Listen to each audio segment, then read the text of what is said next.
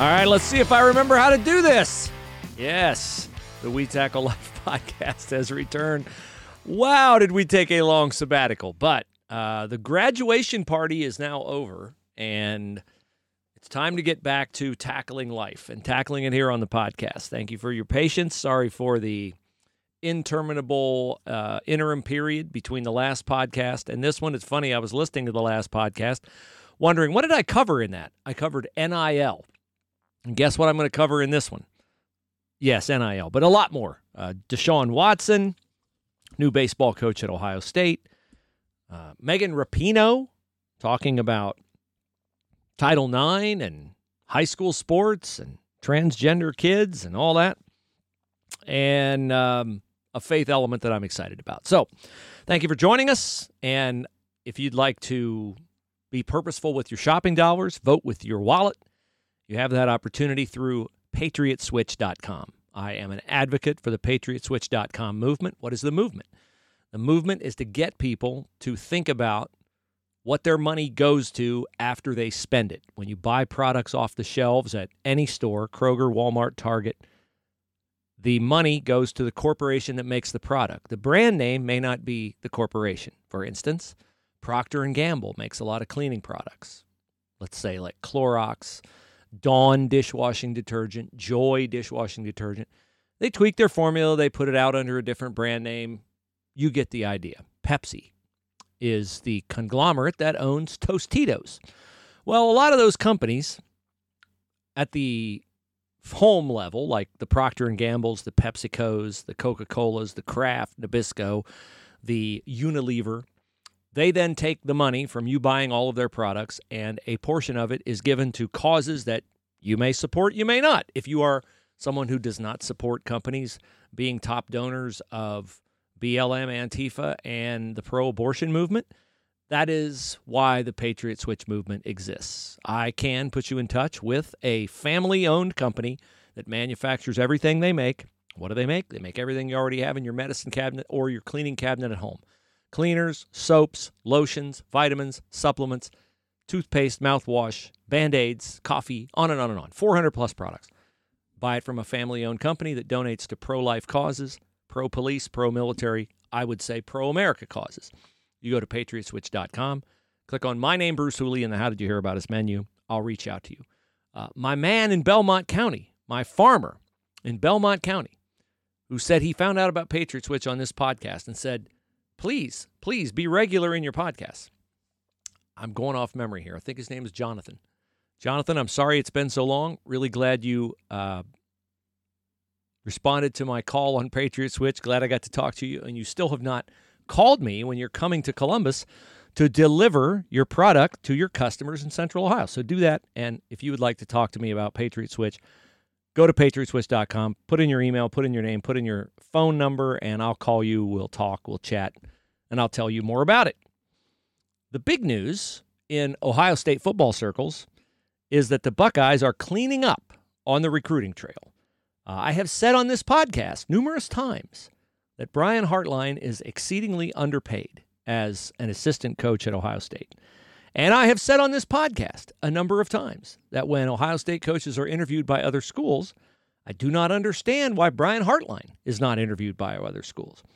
Now that Brian Hartline has gone full LeBron James on the recruiting trail and gotten not one, not two, but now three outstanding wide receivers in the last 3 days, I would imagine that if you are a school like, you know, a Big Ten school in the middle of the pack, a MAC school from Ohio in particular, Akron, Kent, right where Brian Hartline is from, Canton, Glen Oak, the next time you have an opening, you would look to Brian Hartline, because it's pretty obvious to me, as it has been obvious to me for a long, long time, that Brian Hartline has an amazing ability to engage with people.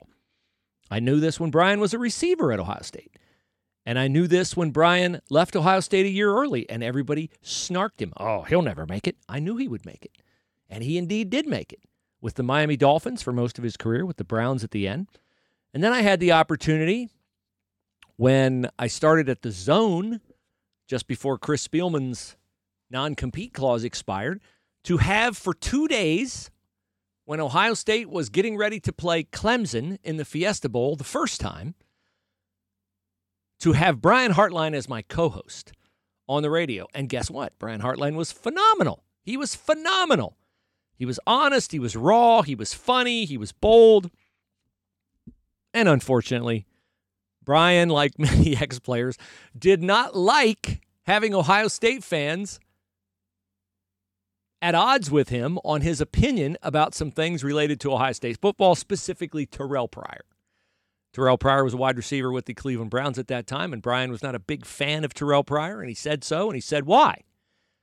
So Brian Hartline's two-day stint as a spectacular talk show host at 105.7 The Zone, the dearly departed 105.7 The Zone, ended with Brian Hartline running back to Ohio State football to practice against the Buckeyes in advance of their game against Clemson, and then to becoming the stand-in wide receiver coach when Zach Smith was dumped by Urban Meyer in the time of year when Zach and his off-field matters led to Urban dropping him from the staff.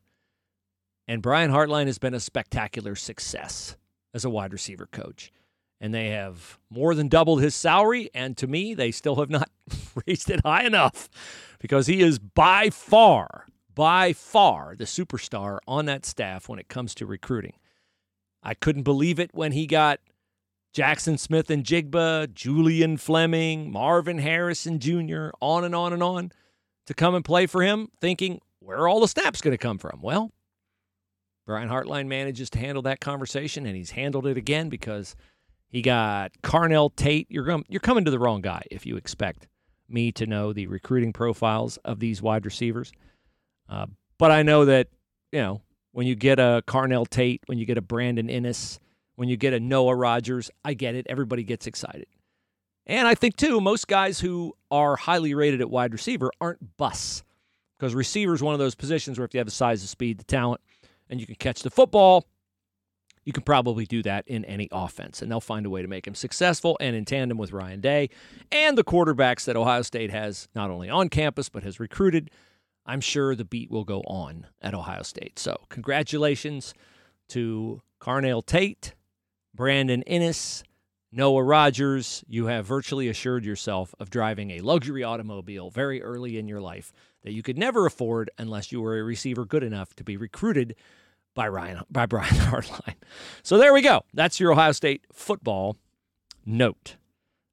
On the other side of campus, not of campus. What would that be? The other side of, well, maybe a five iron from, not even a five iron, maybe a gap wedge from the Woody Hayes Athletic Center, depending on who's hitting the gap wedge. The Buckeye baseball team has a new coach. His name is Bill Mosiello? I know the last name is Mosiello. I think it's Bill Mosiello from TCU. Bill Mosiello has been around baseball a long time. He's been at big-time programs, Cal State Fullerton, USC. TCU's a big-time program, College World Series programs. He's been in the minor leagues, I think, 9 years. Coach Mike Trout, oddly to me, maybe not to anyone else, Bill Mosiello is getting the first head coaching job of his career. And Ohio State doesn't hire a baseball coach very often. They had Marty Carew. Then they had Dick Finn. Then they had Bob Todd. Then they had Greg Beals. Now they have Bill Mosiello. So we'll see. Can he get the Buckeyes to the World Series? They've not been there since the mid-1960s. If he does, he won't be here long, as Michigan's head coach just got hired at Clemson at $1.2 million a year. And one of Ohio State's assistant ADs who is in charge of baseball, a guy I never heard of and have never met, said that they will not chase salaries like the SEC. So I guess, Bill, you get the Buckeyes to the College World Series, we wish you well in the SEC or in the ACC or in the Big 12, or wherever you land, because obviously Ohio State pretty much saying they're not going to pay to keep you, although they're probably paying you somewhere around $500,000 to coach baseball, which is not a bad gig for somebody who's been a career assistant coach. I will say, in response to that statement, that Ohio State will not chase salaries with SEC teams. I am old enough to remember when Gene Smith, the athletic director at Ohio State, in case you forgot, said that Ohio State would not get into an arms race on assistant football coaches and would not pay assistant football coaches $1 million a year. And now I think they pay, what, 5, 6, 7 assistant coaches that? Larry Johnson certainly gets that. Jim Knowles, he doesn't get $1 million a year. He gets $2 million a year. And so they are paying quite a bit of dough for their assistant football coaches. And maybe, if Buckeye baseball takes off and they pack the stadium and it becomes a less money losing enterprise and perhaps even a barely break even enterprise, maybe they will deem Bill Mosiello worthy of the kind of money they now say they are not prepared to pay. And speaking of money, that's our segue into the Deshaun Watson story. But first,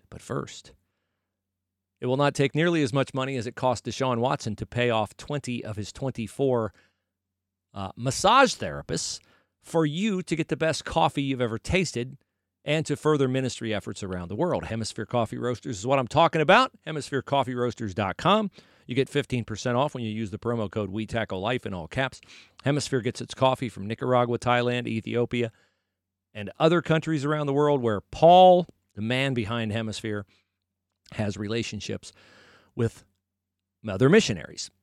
I say other missionaries because Paul, even though he has a coffee company in beautiful Mechanicsburg, Ohio, and even though his facility is one where you could go and have Paul or Grace or Andy or any of the other fine folks at Hemisphere make you an amazing latte or whatever kind of coffee you want, Paul is a missionary because he takes his love for coffee and marries it to his love for missions, buys his coffee direct from growers, and those growers then take the money that Paul pays for their coffee to not only sustain their coffee operations, but to further ministry efforts in their country. So you're doing a good thing, and you're getting great coffee when you get it from HemisphereCoffeeRoasters.com. 15% off when you use the promo code We Tackle Life in all caps. And remember, light, medium, dark roast, K-Cups, however you want it, they'll ship it right to you, and free shipping on orders of $30 or more. Okay, Deshaun Watson, Browns quarterback, has, well, still not fully erased all the doubts about whether or not he will be able to play NFL football at the start of the season. But I think it is unquestionably true that Deshaun Watson's situation is considerably less complicated now that he has paid a settlement to 20 of the 24 women who accuse him of wrongdoing in their relationship with him as a massage therapist. I do not need to, nor do I want to, go into the particulars of what Deshaun Watson is accused of doing with these massage therapists. I have read it so that I am informed. If you want to read it, you can find it online and you can be informed. But let's just say that it's not a part of a normal massage. What he's alleged to have done, he denies doing it. So it is a he said, she said, and he is paying to settle the cases with 20 of the 24 women. Deshaun Watson was found not guilty enough by a grand jury, which refused to indict him. So there was not enough evidence to indict him and charge him. That is a fact of this case. I'm making no comment about whether he is guilty, not guilty, or where on that continuum he might be. But what we really don't know yet is, what's the NFL going to do? The NFL says that the settlements of the 20 people who Deshaun Watson has paid off will have no impact on his disciplinary status. No impact. I would think it would have some impact. They say it has no impact, so I will take them at their word. Are there non-disclosure agreements? Can these women now talk about what happened or not talk about what happened? They've already talked about what happened. There are still 4 outstanding complaints. I mean, they're still lingering complaints. They're not, I don't mean that outstanding in terms of they're excellent. I just mean they're out there. They exist. And there's been some kind of a deal where there will not be a civil trial because, again, he's not criminally liable. He was not indicted. There will not be a civil trial until the 2022 season concludes. You say, well, how can they suspend a guy before he admits to, before he's found in a court of... It's the NFL, man. NFL can do whatever they want. You say, didn't they get rid of that Roger Goodell judge, jury, and executioner thing? Kinda. They kinda did.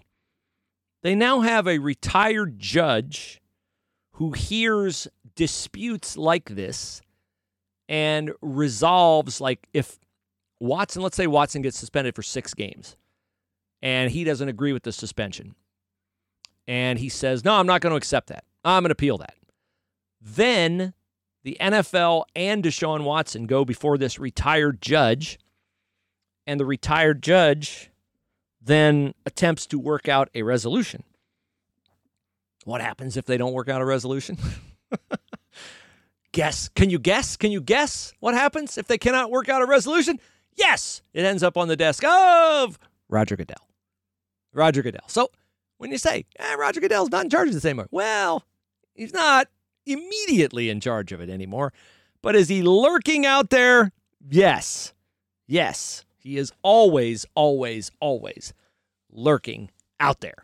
And you know what else is always lurking out there?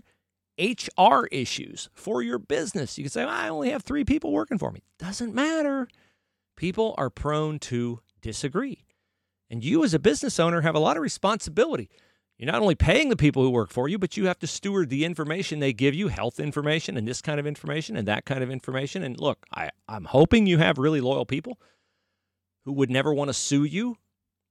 I'm certainly sure that if you're a fine, upstanding citizen and you're listening to this podcast, you want to do right by your employees. But you also want to make sure you're not doing anything unintentionally that could put yourself, your business, your livelihood at risk. So you need HR expertise. Can't afford HR expertise, Bruce. Costs too much. No, it doesn't. Less than $100 a month, you can have access to your own personal HR person for 12 hours of consultation a year, an hour a month. What will it cost me? Less than $100 a month, $25 a week, $3 a day. You say, I can't afford that. My recommendation to you is you can and you must and you should afford that. Where do you get it? ClarityHR.com. ClarityHR.com. Great people. Ohio people. You're not calling California for HR advice. Good thing. You're not calling New York. You're calling Ohio people with Ohio values, helping Ohio businesses for less than, we're about $3 a day. It's like $3.25 a day. $25 a week? Come on now. ClarityHR.com. ClarityHR.com. Okay. It's getting increasingly more difficult for politics and sports to be completely separated. We are seeing, and we have seen, in the NCAA this year, the entrance of transgender men, transgender women, which means a biological man who thinks, who feels, who says they are a woman, playing women's sports. We haven't seen a lot of it, but we saw it at the NCAA Swimming Championships where Lia Thomas, formerly Will Thomas, formerly a male University of Pennsylvania swimmer, swam as a woman in a woman's race, even though Will Thomas still has male biology, went through puberty, bigger, stronger, faster. He's got all the male muscles, wider shoulders, longer legs, bigger muscles. You know the drill. You've heard the story.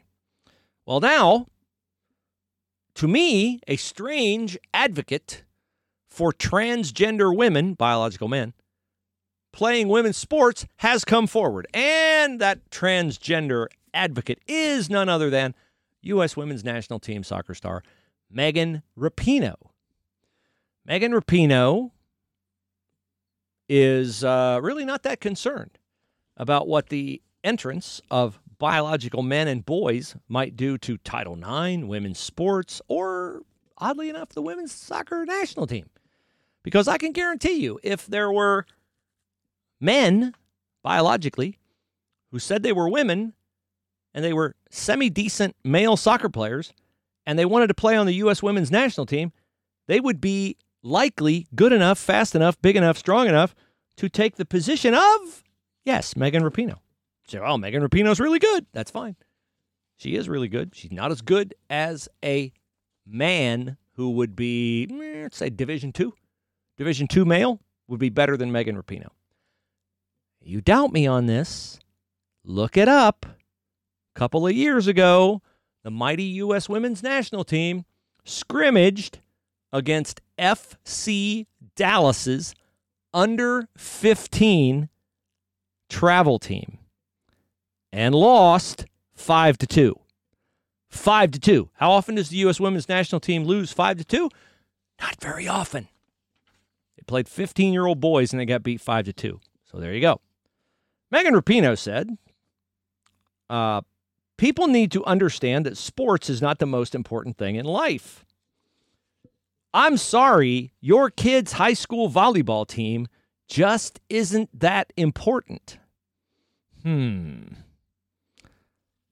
She also said, I think people need to understand that sports is not the most important thing in life. Life is the most important thing in life. Okay, so what is going on with this viewpoint? First of all, I think Megan Rapinoe would feel dramatically differently about this if Megan Rapinoe were not near retirement with the U.S. Women's National Team, if Megan Rapinoe had already not made millions of dollars off her purple hair, LGBTQ glorifying position as a highly publicized member of the U.S. Women's National Team.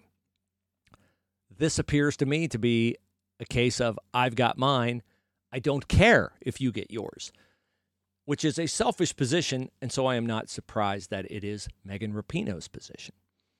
I spend a lot of time thinking about these kinds of things.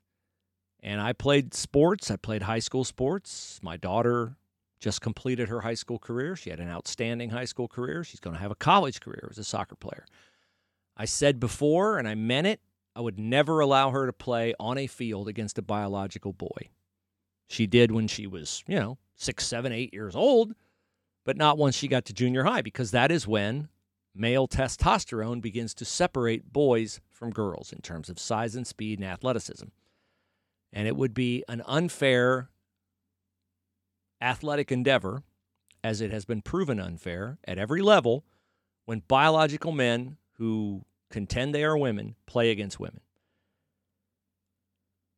So this is not that surprising that Megan Rapinoe has this position, but she has chosen to prioritize progressive attitudes and feels more allegiance to her LGBTQIA plus labeling than to her endeavors as an athlete.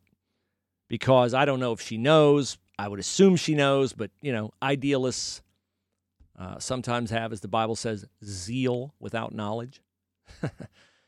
She may be of the opinion that, I could hold my own against men on the U.S. Women's National Team. And if she said that, I'll just say she is wrong. She is flat wrong on that. And I think there are enough historical data, and there is enough historical proof. And I would point to Lia Thomas's case number one, a very, very, very average Division I male swimmer who immediately became the fastest swimmer among women the minute Will Thomas determined to be Lia Thomas. Okay. This is a really good time for me to get into the faith portion of the podcast, because this issue intersects faith. I have said before, and I will repeat, that my position on the transgender initiative is a faith position, and I cannot reconcile any authenticity to the transgender position because of my faith. Why do I say that? Because I am a disciple of Jesus Christ, and therefore I am a disciple of a holy, authoritative, loving God. I do not know why anyone would worship a God who was not holy, authoritative, perfect, and loving. Humans are not those things. So why would you worship someone who is not those things? You would, in fact, be worshiping another human, not God. To agree with the transgender position is to say that God made a mistake in having someone born with biological male genitalia and instead actually be a woman. This is the position of the transgender people. Why would God do that?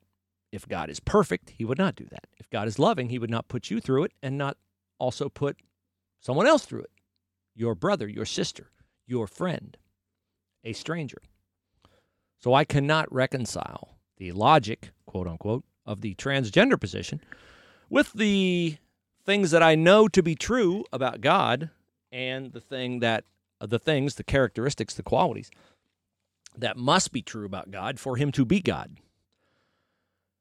And in my current role as a talk show host on 94.5 in Dayton and 98.9 in Columbus, I talk a lot about these issues because they are prevalent issues in our culture. And my talk show on those two stations is a news talk show, not a sports talk show.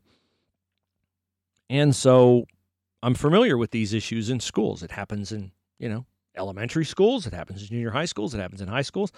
And there's a great deal of pressure in our society now to affirm this. In fact, the whole entire medical movement is embracing what they term gender-affirming care. A child will go into a doctor and say, I'm a biological boy, but I was born the wrong sex, and I am in fact a girl. And the medical position of Nationwide Children's Hospital, Cincinnati Children's Hospital, a lot of big children's hospitals, of the American Pediatrics Association.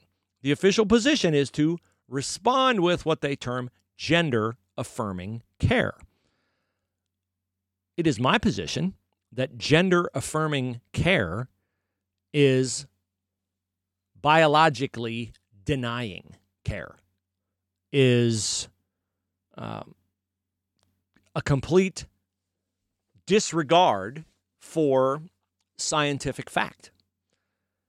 In no other medical condition that I know of would a doctor accept the diagnosis of a patient.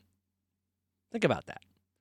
You go into the doctor, you got a sore throat, and the doctor says you have a sore throat. And you say, no, I don't, I have throat cancer. Does the doctor say, well, very well then, we'll start radiation and chemo immediately? Well, that would be throat cancer affirming care. You go to the doctor with a stomach ache. And the doctor says, here's a little laxative. This will take care of your situation. No, it won't. I have a tumor. You must operate on me immediately. And I don't believe any doctor that I know of would keep their license if they said, all right, let's get them prepped for surgery. We're going in right now. Gender-affirming care is ludicrous. Ludicrous. And yet that is what the official health position is, because we have gotten to a point in our society where we are allowing people to be God by allowing their mental disconnect between their cognitive reality and their biological reality. When not in alignment, we are too afraid to tell them, you're not a girl, you're a boy. You may have some characteristics of a girl, but you are in fact a boy, and this is a phase you're going through, and you will grow out of it. That is deemed to be hateful, terrible, awful. So I've been pondering this a lot in my morning quiet time. And I have a great burden over this because I believe that we are going to be faced in the future with a generation of young people who, through their attempt to gain acceptance from peers, for their attempt to garner attention for themselves, for their submission to their parents who've, by some weird extension of something resembling Munchausen by proxy or some other weird psychological dysfunction convince their kids they're born the wrong sex and that they're trans? I believe we are going to be faced with a generation of kids who will have been horribly, horribly done wrong by the adults in their lives, medical professionals, parents, other people, teachers, activists, and the like. And I've been trying to view this through a spiritual prism and trying to make sense of it and praying a lot about it. And let me just say that my position on this is one of great distress because I have daughters, and we're very blessed that none of our daughters have this hole in their life that they seek some kind of affirmation through contending that they're transgender. And I've thought a lot about how to relate on this topic in terms of wisdom, spiritual wisdom. And you guys know that I spend some time every day in the book of Proverbs because I believe that Proverbs has given me a perspective on culture that is a wise perspective, not of my own wisdom, but of God-given wisdom, which is evident in the writings of Solomon, the wisest man who ever lived. He prayed for wisdom. He was David's son. He was told by God he could have anything he asked for. He did not ask for wealth. He did not ask for power. He did not ask for peace and tranquility with his enemies. He asked for wisdom. And God was very, very pleased that he asked for wisdom. And he told Solomon, because you have not asked for all these other things, I'll give those to you in addition to wisdom. And so Solomon writes a lot of things in the book of Proverbs and in the book of Ecclesiastes that are exceedingly wise. And yet, if you know anything about Solomon, you know that Solomon had every advantage.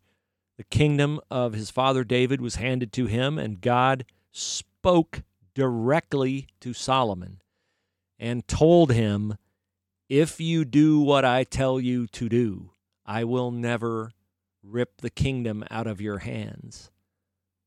But Solomon did not do that through getting bored or getting lazy. The real reason Solomon fell is because Solomon fell to immorality. There is a chilling verse. I believe it's in Kings. It starts a chapter that says, but Solomon loved many foreign women. And God had told him, do not worship other gods of other people, of other ethnicities. Do not marry outside the Jewish faith because the women will corrupt you with their gods and all this. And that is exactly what happened to Solomon. He became, bored with his prosperity, bored with his wisdom. He became bored and he kept looking for thrills. And the book of Ecclesiastes is basically the lament of someone who has everything anyone could want, and he says that it's all emptiness. It's all emptiness, a chasing after the wind. And so he chased after women. And he had many, many wives, hundreds, maybe into the thousands of wives and concubines. And he lived an immoral life. And it is my firm belief that in our country, but escalating from the legalization of abortion in 1973, the free love movement in the 1960s, the acceptance of even Christian kids living together with their future spouses, the divorce rate in the church escalating to the same as or in excess of the societal divorce rate, we have seen America become a country awash in immorality. And I do not point a finger at others. I have my own sins in the past in these areas as well. And yet the beauty of the gospel of Jesus Christ is that it avails forgiveness to everyone. But forgiveness is granted via, first and foremost, repentance And repentance is not sorrow. It is not merely sorrow. It is sorrow, but it is not sorrow alone. Repentance is changed behavior. Changed behavior. We have a lot of behavior in our country that must change if we are going to do away with a lot of these damaging paths which our young people and many other people are running into headlong, I believe, only to reap destruction later on.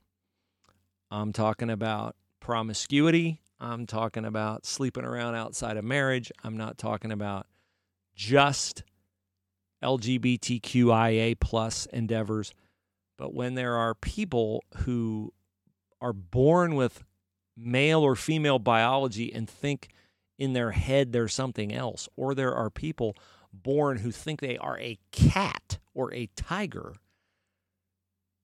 to look upon that and not see the hand of demonic, satanic activity is, to me, failing to recognize the obvious. And in one of my favorite quotes ever, the great writer Voltaire once said, "A nation disintegrates when it ceases to recognize things that are obvious." We have in our country started down a road that is now well populated with a lot of things that are failures to observe things that are obvious. And so, it's not beyond the realm of fixing, because it's never too late to accept the authority of God. Jesus said when he ascended into heaven, "All authority on earth and in heaven has been given to me." So you can think you're a boy, even if you're a girl. You can think you're a girl, even if you're a boy. You can think sleeping around is okay, cheating on your wife is okay, cheating on your husband is okay. But you're not the authority on that. The Bible's very clear that immorality leads to personal destruction, and it leads to collective destruction of cultures. Look at Rome. Look at many other cultures. I do not want that to be us. But that is the path we are on. And so, that is what I leave you with in this faith portion of the podcast today. Thanks for your time. I will endeavor to do this much more regularly than I have, which won't be hard, will it? Because I have not been regular with it at all. But it's been fun engaging with you. And I'll talk to you again soon on the next edition of the We Tackle Life podcast.